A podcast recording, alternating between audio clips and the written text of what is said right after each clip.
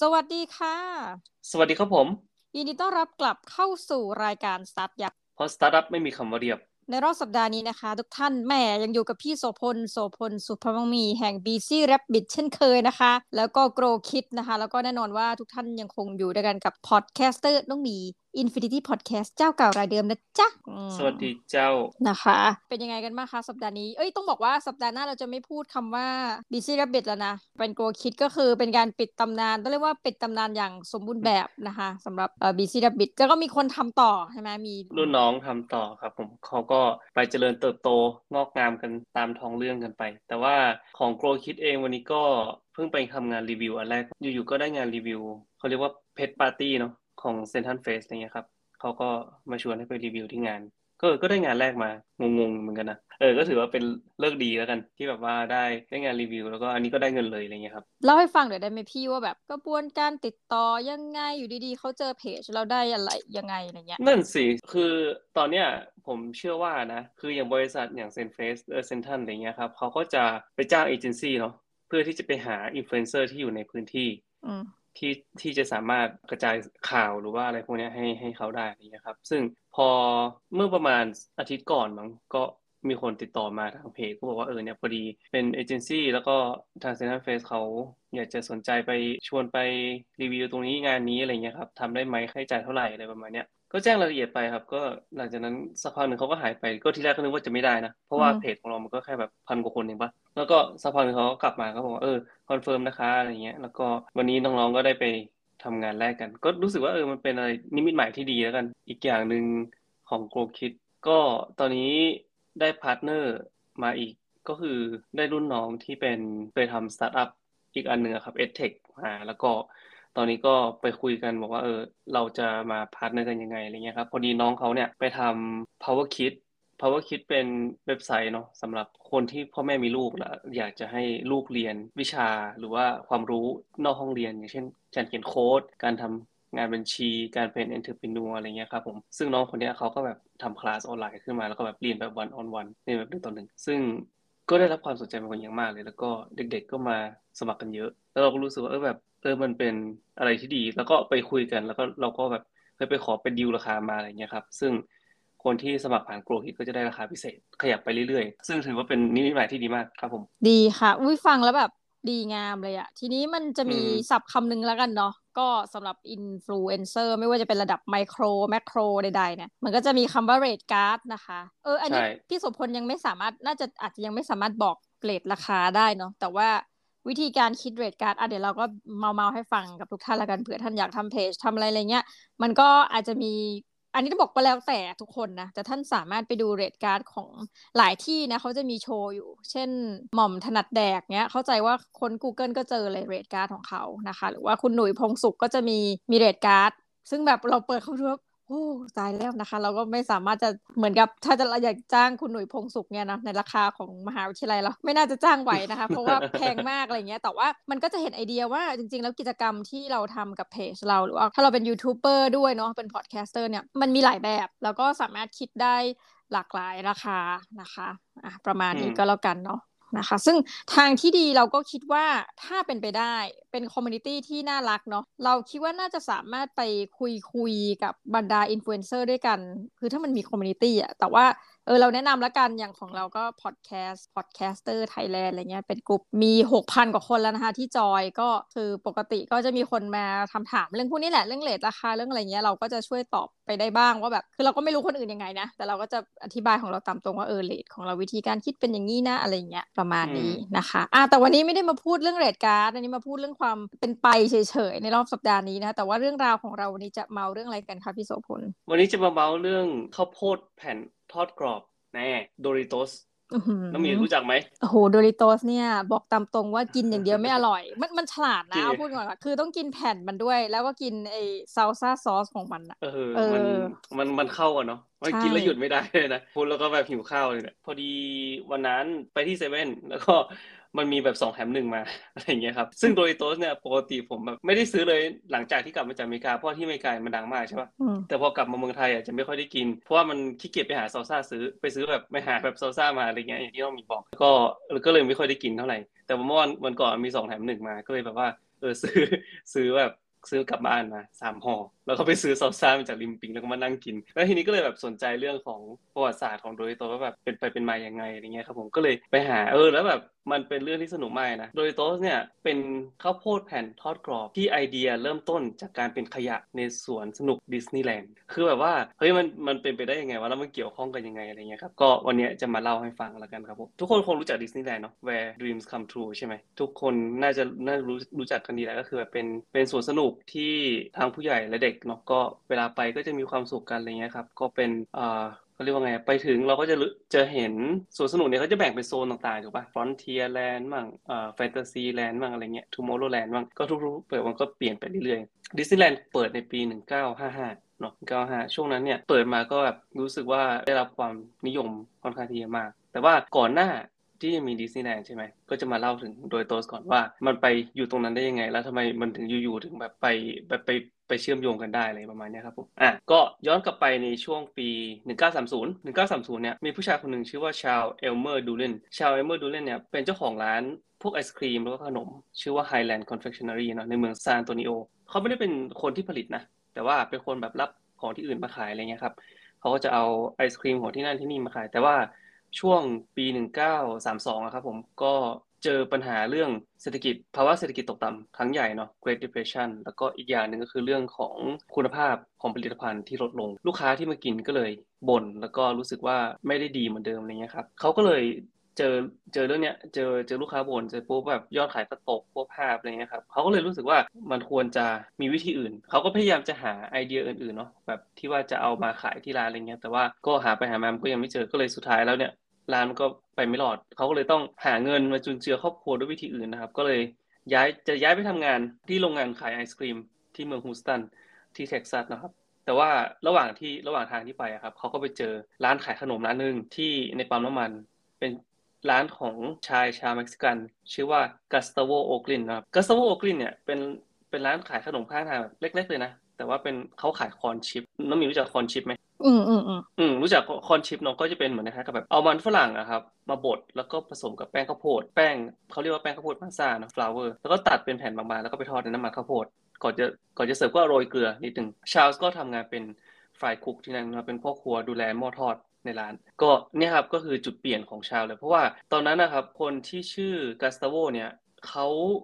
ถึงแม้ว่าธุรกิจจะ ไปได้ค่อนข้างที่ดีนะ แต่ว่าเขาอยากจะกลับไปที่เมืองเม็กซิโกเขาอยากจะกลับบ้าน แล้วก็รู้สึกว่า เออ มันมีคนที่มาสานต่อธุรกิจของเขาไหมอะไรเงี้ยครับ ก็เลยกัสตาโวก็เลยประกาศขายธุรกิจของเขาด้วยราคา 100 เหรียญแน่ชาลส์ก็บอกว่าเออ สนใจอยากจะซื้อ แต่ว่าตอนนั้นก็ไม่มีเงินเนาะแม่ของเขาก็เลยเอาแหวนแต่งงานของตัวเองไปจำนำเพื่อที่จะเอาเงินมาให้ชาลส์ก็คือได้มา 80 เหรียญชาลส์ก็บอกว่าเออเดี๋ยว 20 เหรียญเนี่ยเดี๋ยวเขาจะจ่ายให้ที่หลังหลังจากที่แบบทำธุรกิจไปแล้วเดี๋ยวจะเอาเงินให้อะไรเงี้ยครับ ก็กัสตาโวก็ตกลงก็ยอมขายธุรกิจให้กับชาลส์ในที่สุดเนาะชาลส์ก็เลยเปลี่ยนชื่อมาเป็น Fritos แหมคุ้นคุ้นไหมก็คือชื่อชื่อธุรกิจของเขาอะครับชื่อก็ชื่อ Fritos เหมือนกัน แล้วก็เริ่มทำ corn chip ขายก็คือทำในห้องครัวของบ้านแม่ ก็คือแบบเอาครอบครัวมาเลยเกณฑ์ครอบครัวมา แล้วก็แบบมาทำ corn chip ขายกัน ก็ได้รับจะบอกว่าได้รับเสียงตอบรับเร็วไหมก็ไม่เร็วนะคือแบบเขาก็เล่ร่อนขาย corn chip ของตัวเองไปเพราะว่าจังหวะนั้นอะ corn chip ที่จริงนะมันก็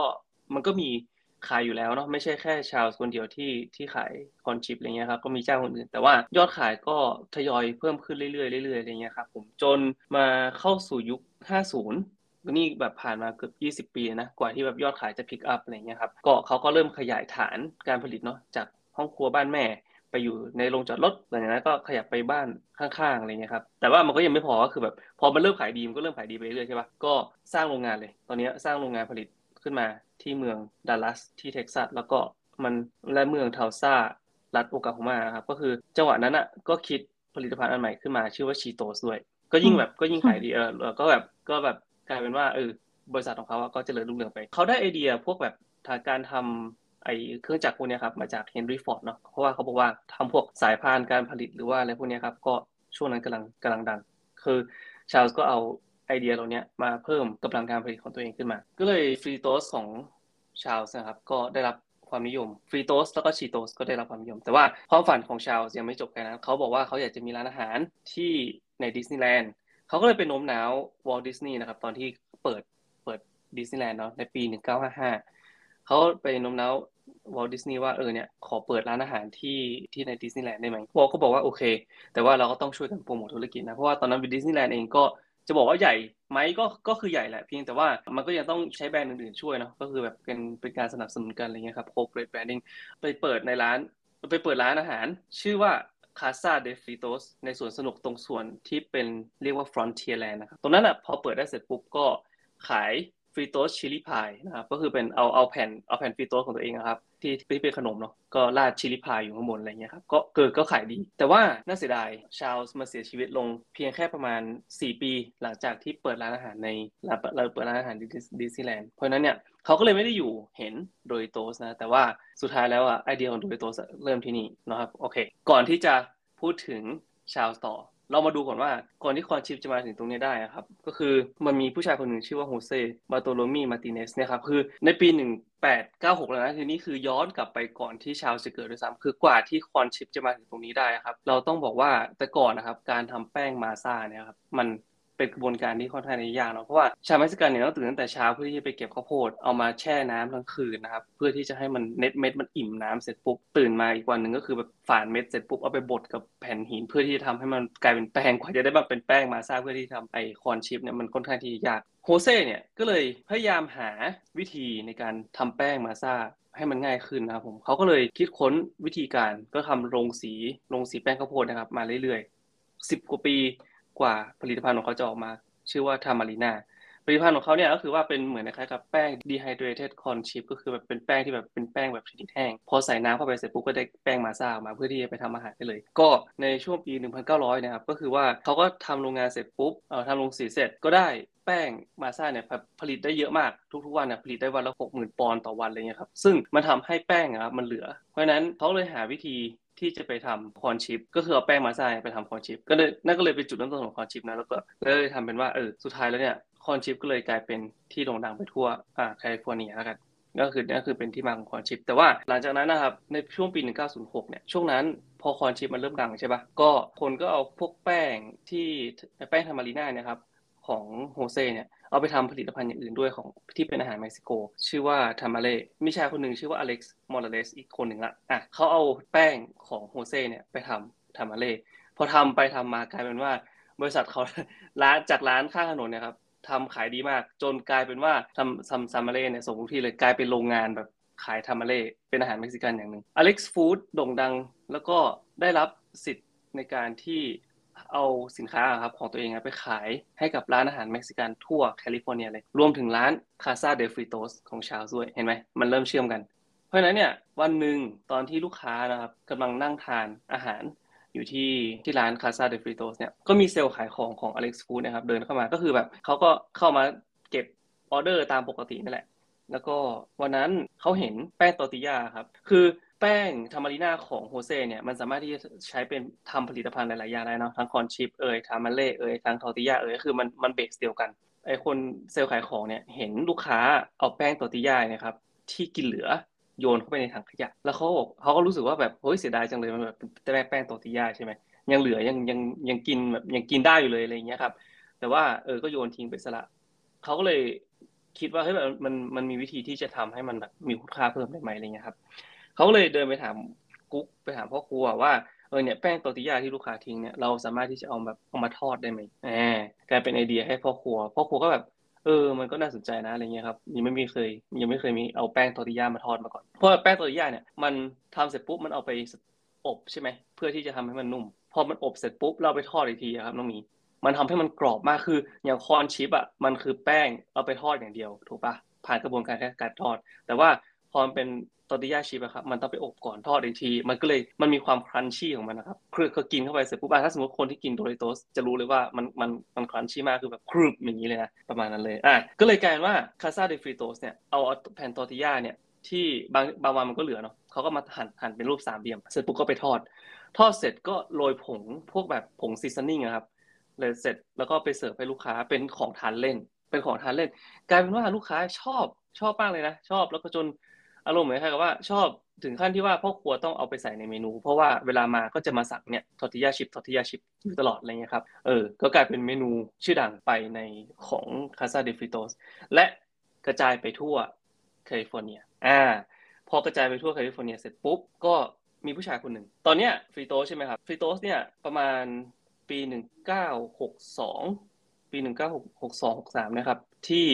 เขาไปรวมกิจการกับ HW Lay & Co ก็กลายเป็น Frito-Lay นะก็คือสินค้าของเขาก็จะมีแบบสี่หลักสี่สี่อย่างที่มันที่เราน่าจะรู้จักกันคือ Fritos Cheetos Lay's แล้วก็ Ruffles นะครับก็จะมีสี่อย่างเนี้ยที่แบบขายดีมากๆเลยครับช่วงนั้นแบบโอ้ถือว่าขายดีนะในปี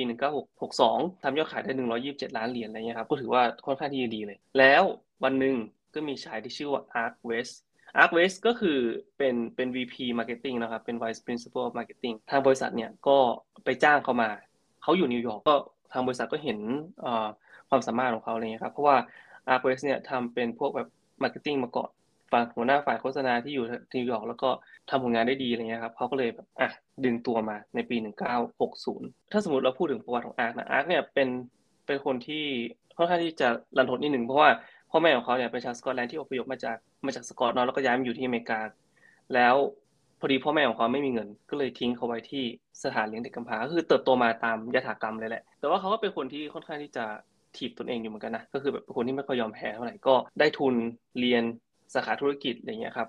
ในปี 1936 แล้วก็จบมาเนาะ เสร็จปุ๊บก็ไปรับใช้ชาติต่อในฐานะทหารเรือในช่วงสงครามโลกครั้งที่ 2 ด้วย จบมาเสร็จปุ๊บก็กลายมาเป็นพนักงานขายอะไรเงี้ยหัวหน้าฝ่ายโฆษณาที่ที่นิวยอร์กจน ถูก Frito-Lay ดึงตัวมานั่นแหละแต่ว่าคนที่บริษัท Frito-Lay เองก็มองเห็นเขาเป็นคนนอกอยู่ดี เพราะว่าที่จริงแล้ว Arch อะครับถือว่าเป็นคนแรก ๆ ของบริษัทเลยที่เป็นคนที่ไม่ได้อยู่ในพื้นที่อ่าก็ก็มักจะถูกเพื่อนคอมเมนต์มานี้แล้วกัน บางทีแบบพูดบางทีสำเนียงมันก็ต่างกันอะไรเงี้ยเนาะก็สมัยก่อนมันก็จะจะคอมเมนต์กันง่ายอะไรเงี้ยครับแต่ว่า Arch เองก็ไม่ได้เข้าสนใจเลยมากเขาก็รู้สึกว่าเออมันมันคือหน้าที่ของเขาสิ่งที่เขามาคือการทำงานช่วงพอทำงานมาได้ประมาณ 2 ปี Arch มีโอกาสพาครอบครัวขับรถไปเที่ยว ในรัฐแคลิฟอร์เนียเนาะก็บังเอิญไปเห็นรถเข็นที่ขาย tortilla chip เนี่ยข้างทางแล้วก็เลยแวะชิม ซึ่งตอนนั้นนะครับอย่างที่บอกว่าพอ Casa de Fritos เนี่ยมันทำให้ tortilla chip เนี่ยเป็นที่โด่งดังใช่ไหมในในแคลิฟอร์เนียก็เลยเริ่มมีคนขายกันอะไรเงี้ยครับ Arch ก็บอกว่าเฮ้ยมันแบบมันอร่อยมาก คือมันอร่อยมากจนเขารู้สึกว่ามันเป็น the next big thing เลยครับ ว่าเนี่ยคือสิ่งที่ Frito-Lay กำลังตามหาอะไรเงี้ยทั้งทั้งรสชาติของมันทั้งความกรอบที่เป็นเอกลักษณ์อะไรเงี้ยเขาก็เลยเอาไอเดียเนี่ยไปเสนอกับ Frito-Lay ว่ามันมันมีความเป็นไปได้เยอะมากนะเพราะว่าด้วยรูปทรงของมันนะครับน้องหมีอย่างที่เรารู้อะมันเป็นรูปทรงสามเหลี่ยมถูกปะแล้วมันเป็นแผ่นแบนๆแล้วเขารู้สึกว่าตอนนั้นนะครับเรื่อง flavor science นะครับก็คือเรื่องของการใส่รสชาติเข้าไปใน